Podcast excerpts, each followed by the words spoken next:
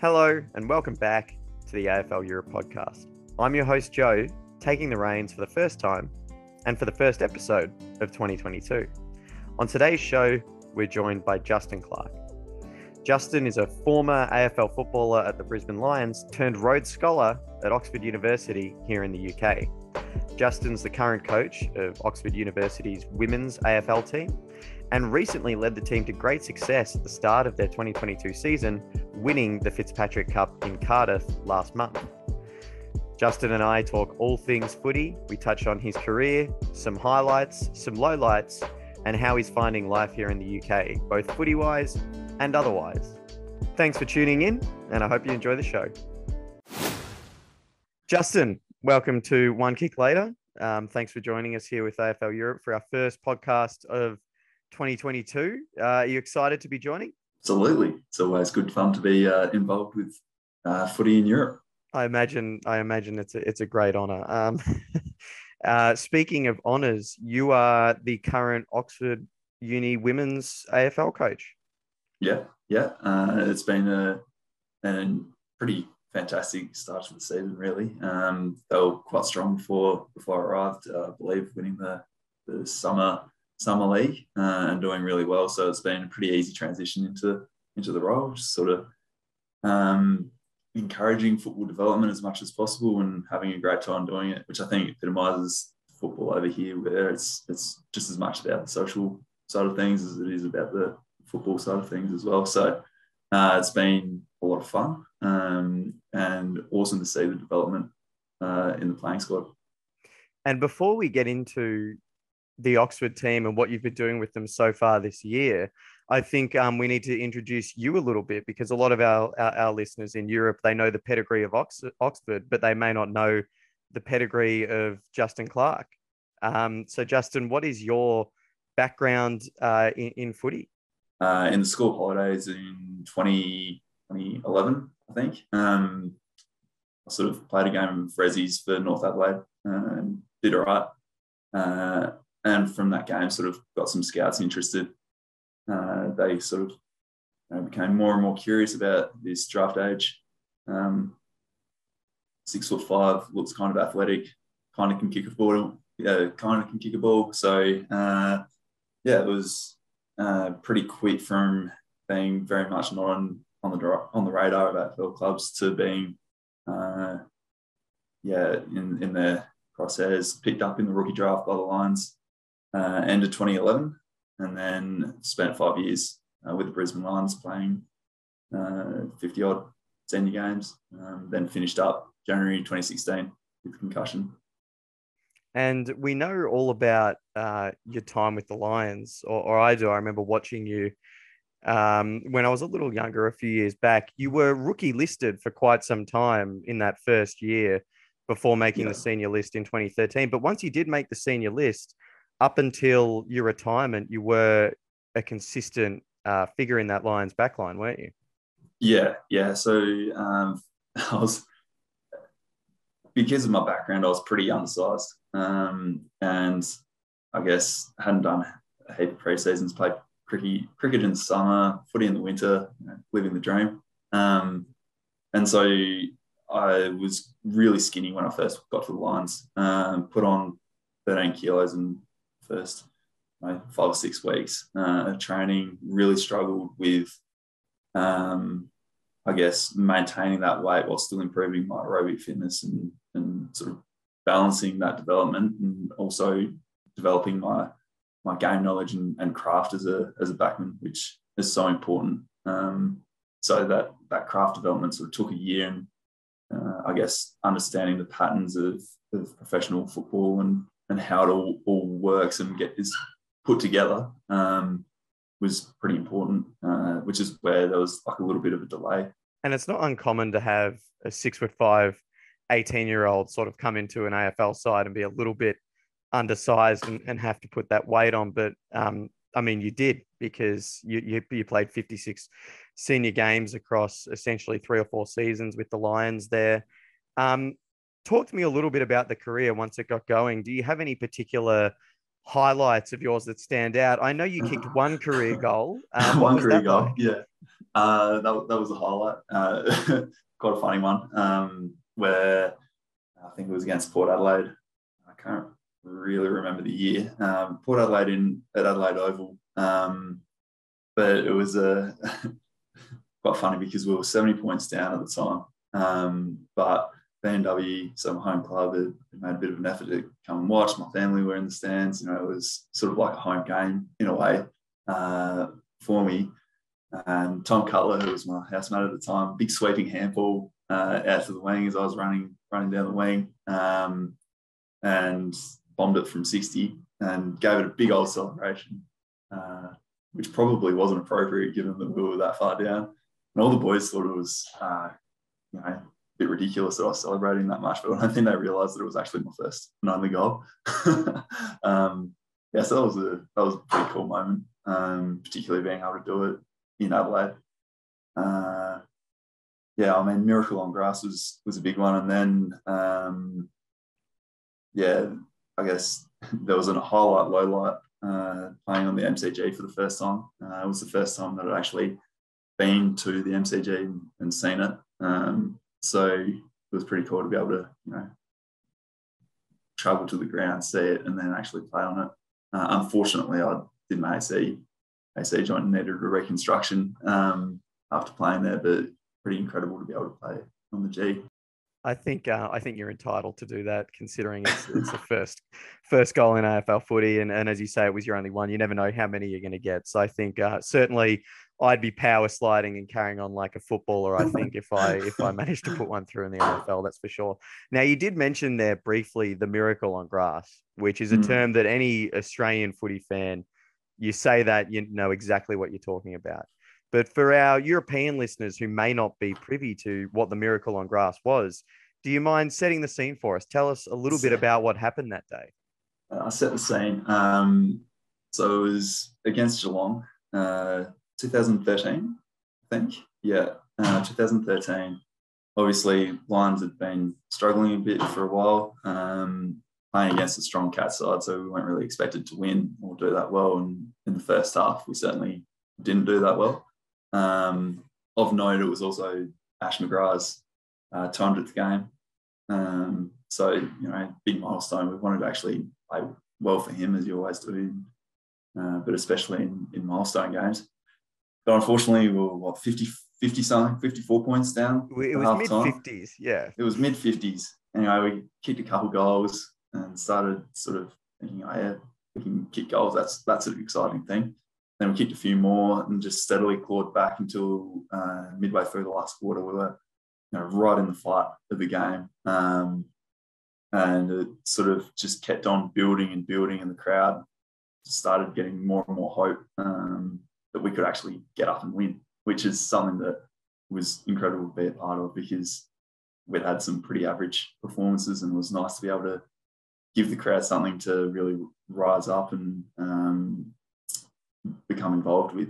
So uh, yeah, it sort of progressed towards the end of the game uh, to the point where Richie um, then Rich kicks a goal from from 60 to to level the level the scores. Um, and then the two last two minutes were I think that was maybe just around the last two minute mark, um, two minute mark left to go. Uh, but those two minutes is uh, worth a worth a watch because um, there was such a such a climactic ending.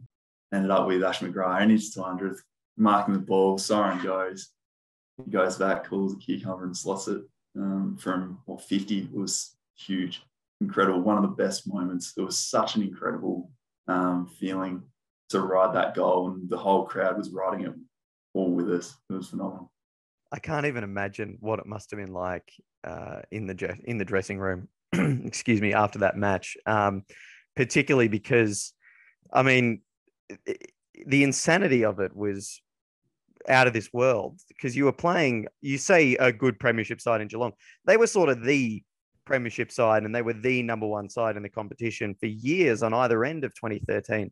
Um, and even today, they've still got you know, Selwood's still running around. They've still got some really quality players from that side. Um, and another thing I really like about that is you say Ash McGrath slotted the goal to win the game after the siren. it looked like such a mongrel kick off the boot. It looked like for anyone's guess, the fairy tale was going to end right there and he'd sprayed it. And then it really was a miracle on grass because not only had so much gone wrong for Geelong in this last term and that last chain of events, as you say, go back and watch the final two minutes. You have to because so much just goes right for you guys, and that chain, yeah. coast to coast, as you say, worked perfectly. And I love how it ended with Ash McGrath mongrelling one off his boot that just spewed out to the left or right and then going straight back in. I mean, it must have been incredible yeah. to see. Um, uh, I think there was a few defenders Mill lined up uh, behind Ash so we could see see the kick um, and sort of ride it home with him. Uh, he's always he had I'm sure he still does, but he's got a right to left kick. Um, he sort of swings out and gives it the heave ho when he really lets it go, and it does shape from right to left. So as soon as it left his boot, I was pretty confident that it was gonna gonna come good because he can, yeah, his kicks can look a little bit iffy um, from from the side, but if you're actually behind it, you go, oh yeah, no, he struck that pretty sweet, and that'll swing nicely because he's got that nice nice shape on it. Um, yeah, it was. I think every you saw everyone just sort of lean to the left as as it came off the boot, thinking, "Oh, geez, it's got to swing a bit. It's got to do a lot." But yeah, I was pretty confident once, sort of, yeah, after the, after he kicked it, I was pretty confident that it was going to come good. Um, yeah, and Gabba was just rocking. Such an incredible stadium for the atmosphere, um, even with uh, what was half capacity, uh, and yeah, still just absolutely rocking. I think at that point in time, no matter what Ash did, that that kick was going to go through because there was just too much riding on at the 200th game, the biggest comeback ever. Just he, he couldn't miss. It would have been, it wouldn't have done the fairy tale justice. So no, yeah, it was. I think every footy fan really, bar anyone going for Geelong, was quite happy to ride that one home. And then um, some Geelong supporters sort of begrudgingly yeah, sort of yeah. go, oh, it was a good quite one. happy to give the Lions this one. You know that, that I think they earned that. Um, yeah. No, but yeah, for any European football fans who might be listening, essentially Ash McGrath to win the game hit what's more or less a Ronaldinho knuckleball that went left to right and somehow managed to swing through the big sticks. Um, now, moving on from the miracle of grass and uh, miracle on grass, we touched on your first goal as well.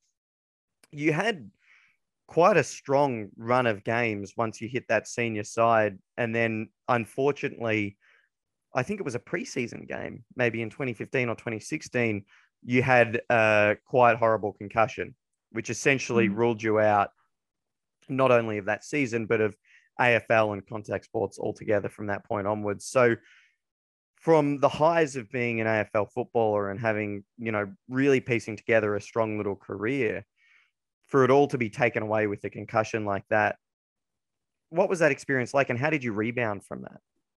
Yeah, it was it was interesting. Um, I was what in my last season I played was 21, um, and there was times where I was the oldest player in the back line um, due to injury or other uh, effects. So I felt like that I was a little bit older um, and you know really starting to build into a, a strong career with um, I guess the peak of my footballing abilities still to come. Um, been a good preseason up until uh, that point, been working really hard on a lot of different things with with Leppa um, to try and keep on improving my game from a personal perspective, but also as a as a leader as well. Um, so I, I, guess there was a lot of momentum coming into that season. Um, it was one of the early match sims uh, after after Christmas. Went up for a marking contest.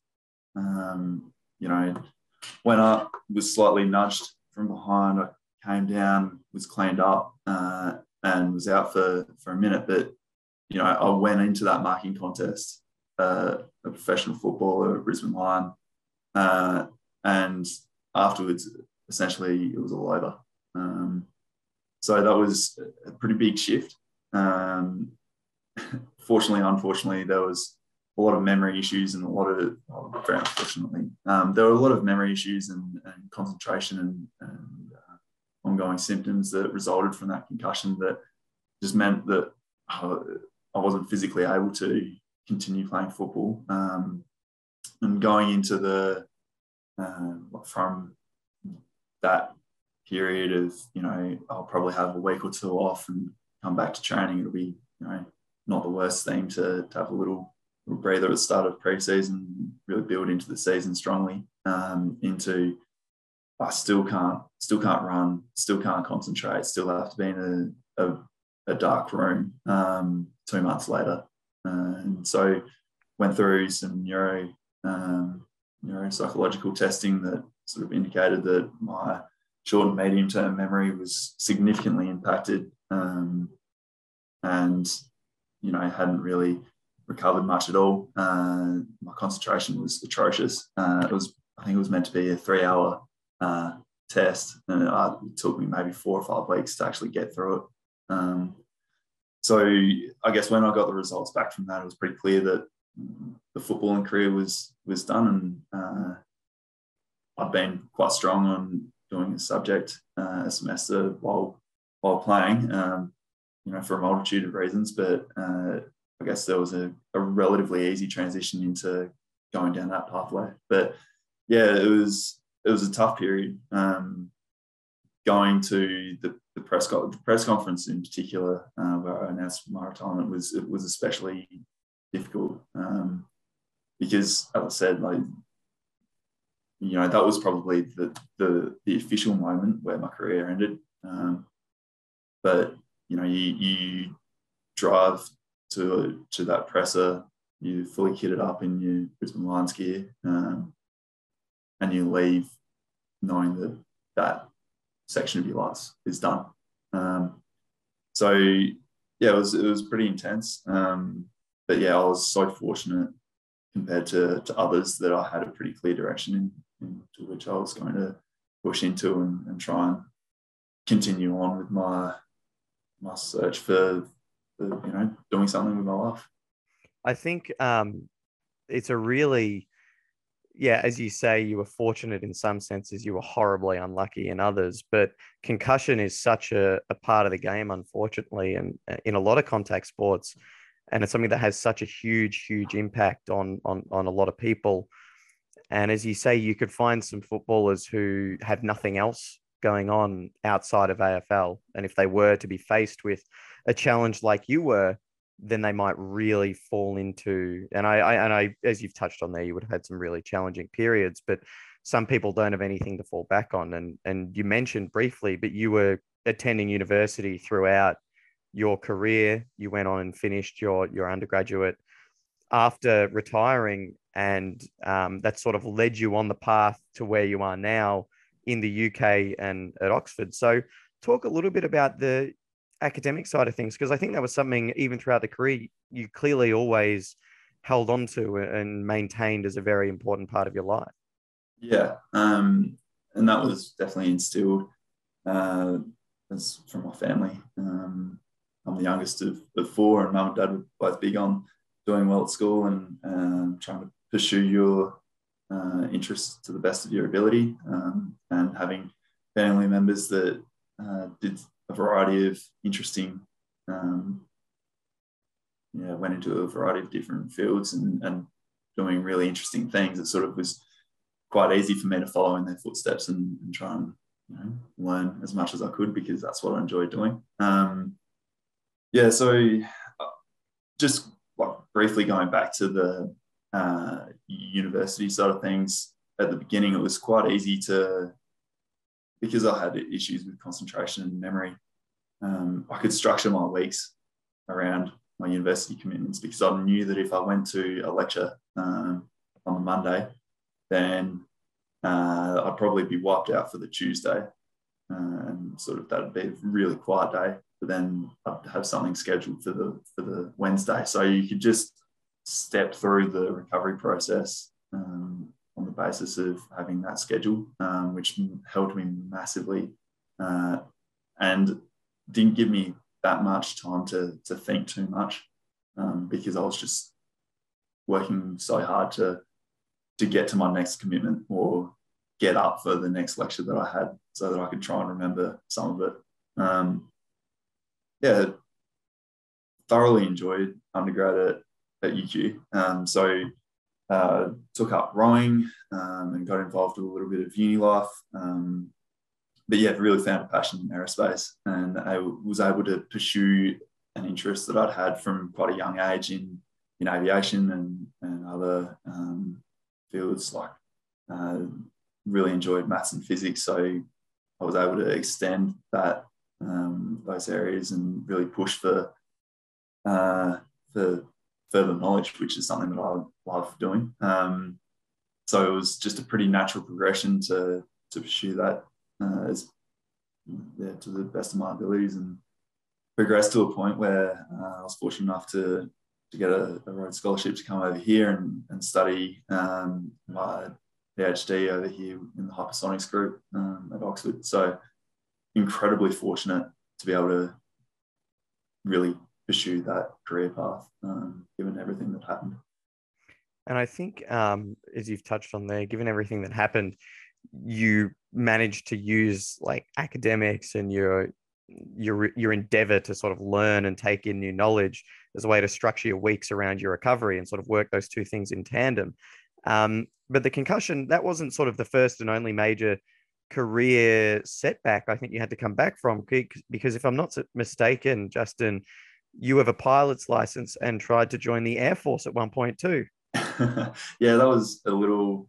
I think that was year ten or year eleven. Year eleven, most likely. I think I was I was too tall. Um, yeah, which was one of those unfortunate things. It would have been incredible to go down that path, but life has many sliding doors moments. Um, you know, as evidenced by me being here now, um, you know, who knows what would have happened if I had been a couple centimeters shorter, what path my, my life would have uh, taken. But uh, it's one of those things that you just sort of roll with the punches, or, or they may not even be punches in the end. Um, you just sort of go with the flow a little bit and, and see where things take you. Um, if there's opportunity there, I'll sort of just try to take it and run with it to the best of my ability. The fickle existence of someone who's six foot five, where your height is seen as a disadvantage one moment, and then a couple of months later, you're getting scouted for a professional career in something else, you know, because of your build and your height and your size. Um, it's quite funny that way as someone myself who's sort of the run of the mill 5'11 no one's ever looked at my physical attributes as a positive or a negative. yeah, there's definitely advantages. Yeah, definitely. Um, yeah, it's funny, isn't it? Like that 5'11, you have to be such a good footballer to to go further because um, statistically, there's more people. I say my range. career ended in year 12 when I, I ruptured my ACL and did my knee, but in all honesty, I never had anywhere near enough talent, was never going to. uh, moving back onto you, Justin, we've touched on a little bit the here and now, but let's get into it slightly deeper. You are at Oxford doing your PhD. Mm-hmm. Um, what's your PhD? What's your doctorate that you're studying specifically? So engineering, uh, engineering science is the, the broad church of what I'm I'm doing, um, but I'm within the hypersonics group uh, here, uh, specifically looking at computational simulations of shock tunnels. Uh, and shock tunnels are, are, used to experimentally mimic um, atmospheric entry, typically. So making really high speed entry into Earth or Mars. Um, you want to be able to uh, simulate that environment or mimic that environment as best as you can uh, on ground before you start shooting rocket, rockets off into space. Um, so it's pretty cool. We we sort of uh, the group gets flows up to Mach 11. I think we've got some uh, flows going, so 11 times the speed of sound. So really, really high speed, high energy, um, really cool, cool work that goes on here. So you know, to be to be here, to be learning from some of the, the best is such a cool opportunity and so much fun to to you know try and learn as much as I can off, of some of these guys. I'm glad you put that in layman's terms for me because uh, up until you really explained everything, I obviously understood exactly what you're saying, but maybe some of the listeners yeah, might have needed uh, some help. No, but that, that does sound really, really interesting. But Oxford, the, the doctorate's not the only thing you're doing out there. As we said, you are the coach of Oxford Uni's women's AFL team. um, which had some success recently. How's the season been going, and uh, how did you guys go at the Fitzpatrick Cup, the first sort of major uni event of 2022? Yeah, so Fitz, Fitzpatrick Cup was a was a massive success for us, um, and something that was exciting to see. We'd played a few NUL games beforehand, so we sort of had a bit of an understanding that we should be should be um, quite competitive. Um, but it's just so exciting to see the development of the group where we're um, you know developing our skills, but also developing our game understanding um, more broadly as well. So we're starting to get some handball chains and and really um, play some nice footy. So it's really fun to see that development um, and be just along for the ride. Really, um, there's uh, plenty of potential in the group, and uh, they have so much fun. So it's just nice to be a part of it, and and nice to be around a foot, football environment.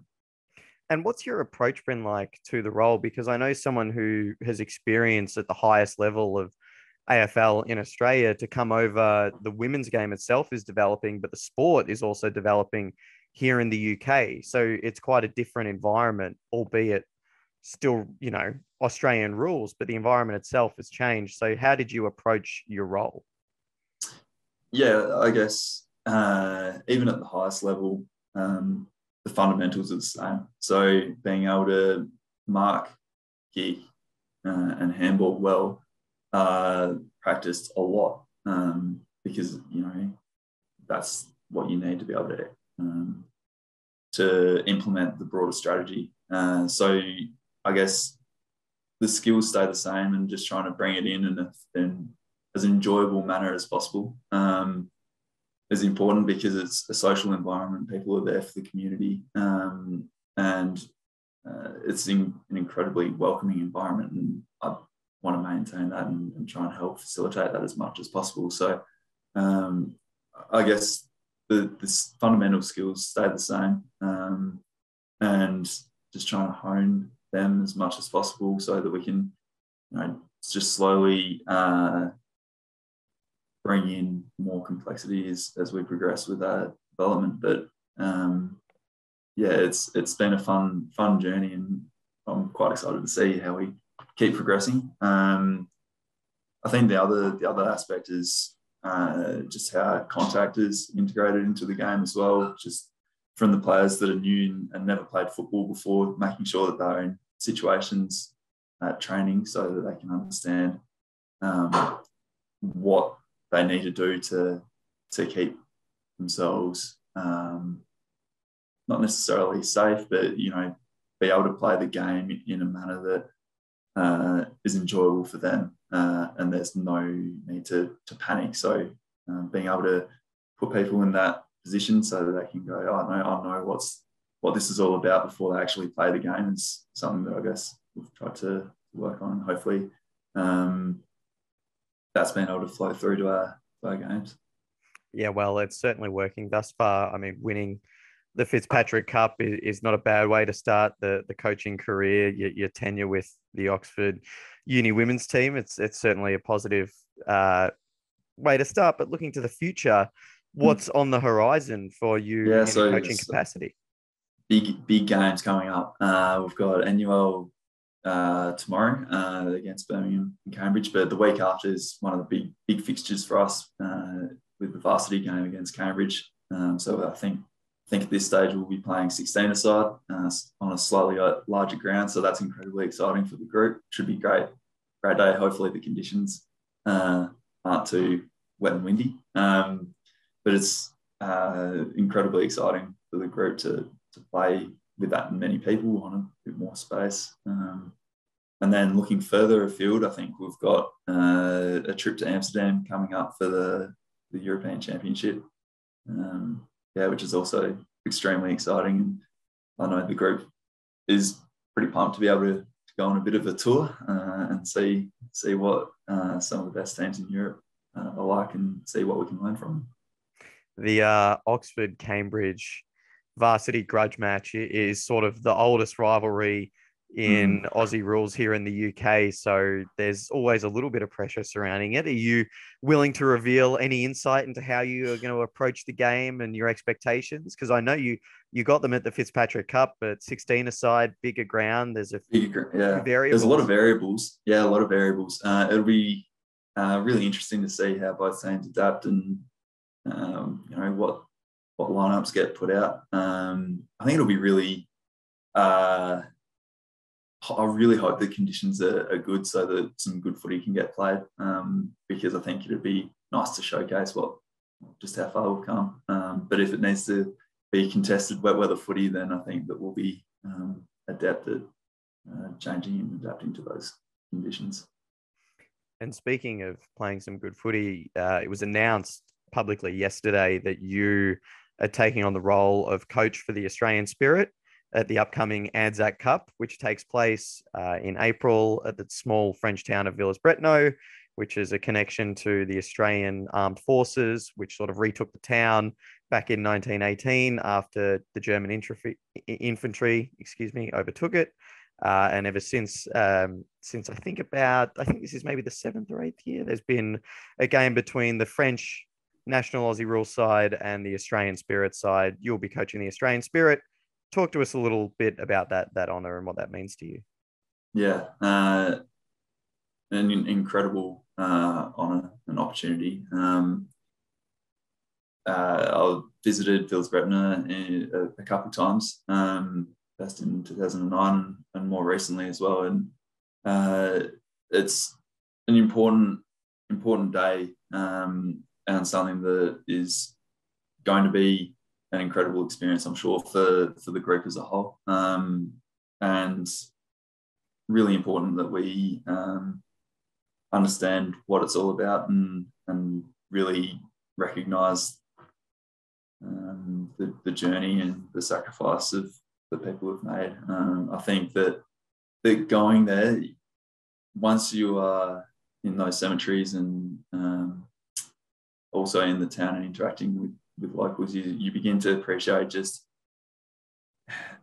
yeah the, the magnitude of, of what happened and, and how it still uh, resonates through to today, but also its greater significance as well um, in terms of ongoing um, and more recent conflicts uh, and recognizing those as well. So, um, as I mentioned earlier, being able to play on Anzac Day in Wellington was uh, incredible. Um, uh, we had some Vietnam veterans come through and, and talk to us. Uh, it was really, really interesting talking about their experiences and um, listening to to their their stories and what the day meant to them. Um, so yeah, I think to be a part of it will be really exciting, and, and I'm also excited to to see what the French national team is like, um, and and hear what uh, their thoughts are, what their experiences have been, um, and you know,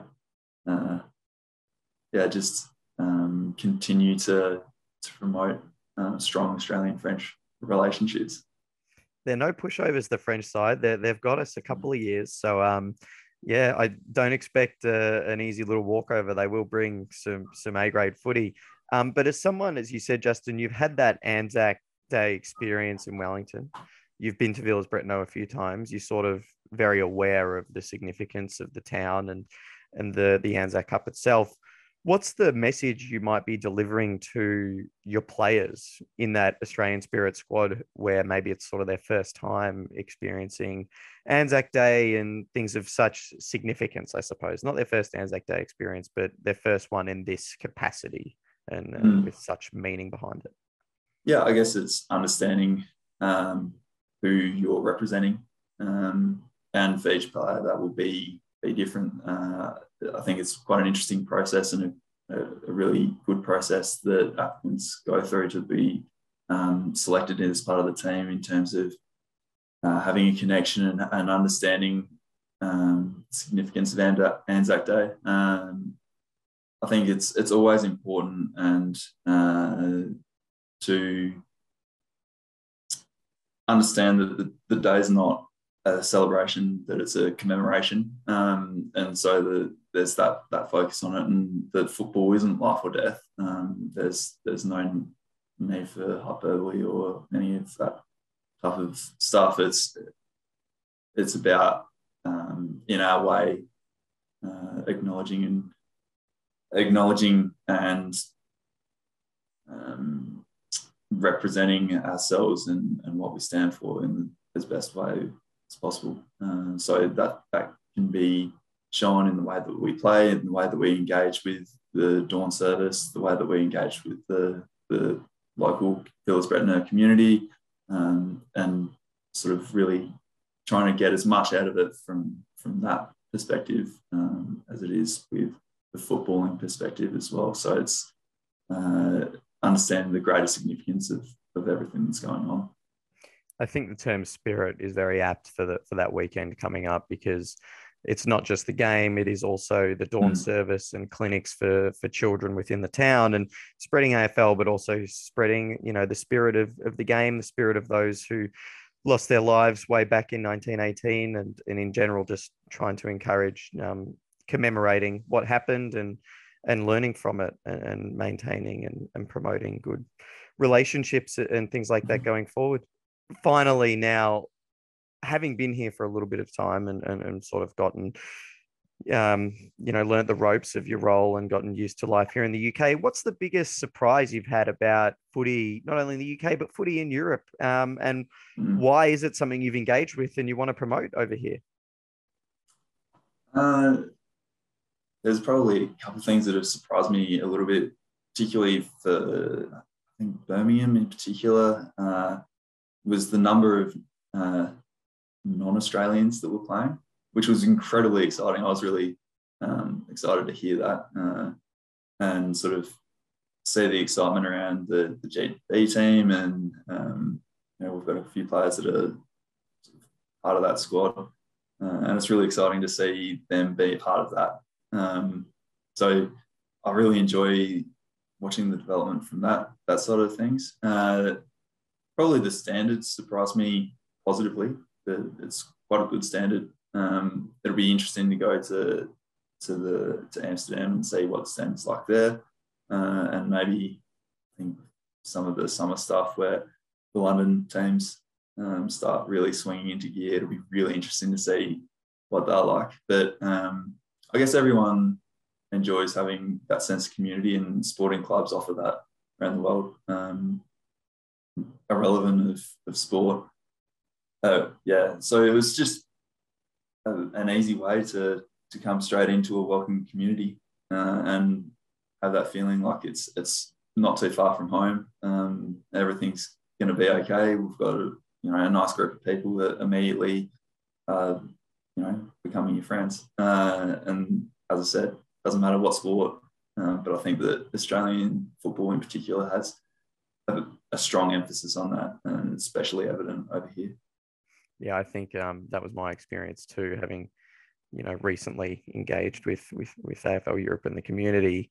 It is incredibly welcoming and incredibly social. But um, yeah, the the level of competition surprising a few. I think it's really really beginning to build out here. And as you say, it's not all expats and Aussies abroad. There's it's full of um, footballers from all over Europe, and I think even in the UK, that's maybe where the Australians are most centralized in the the footy community. And if you go further out into Europe, there's less of us there, and it's just some really good uh, European footballers that are born and bred in Europe. So that's really really exciting. Um, Justin, thanks so much for your time today. I appreciate you sitting down and joining the podcast. First guest of 2022 in the books. Um, you've been great, and all the best for the the year ahead with Oxford and with the doctorate.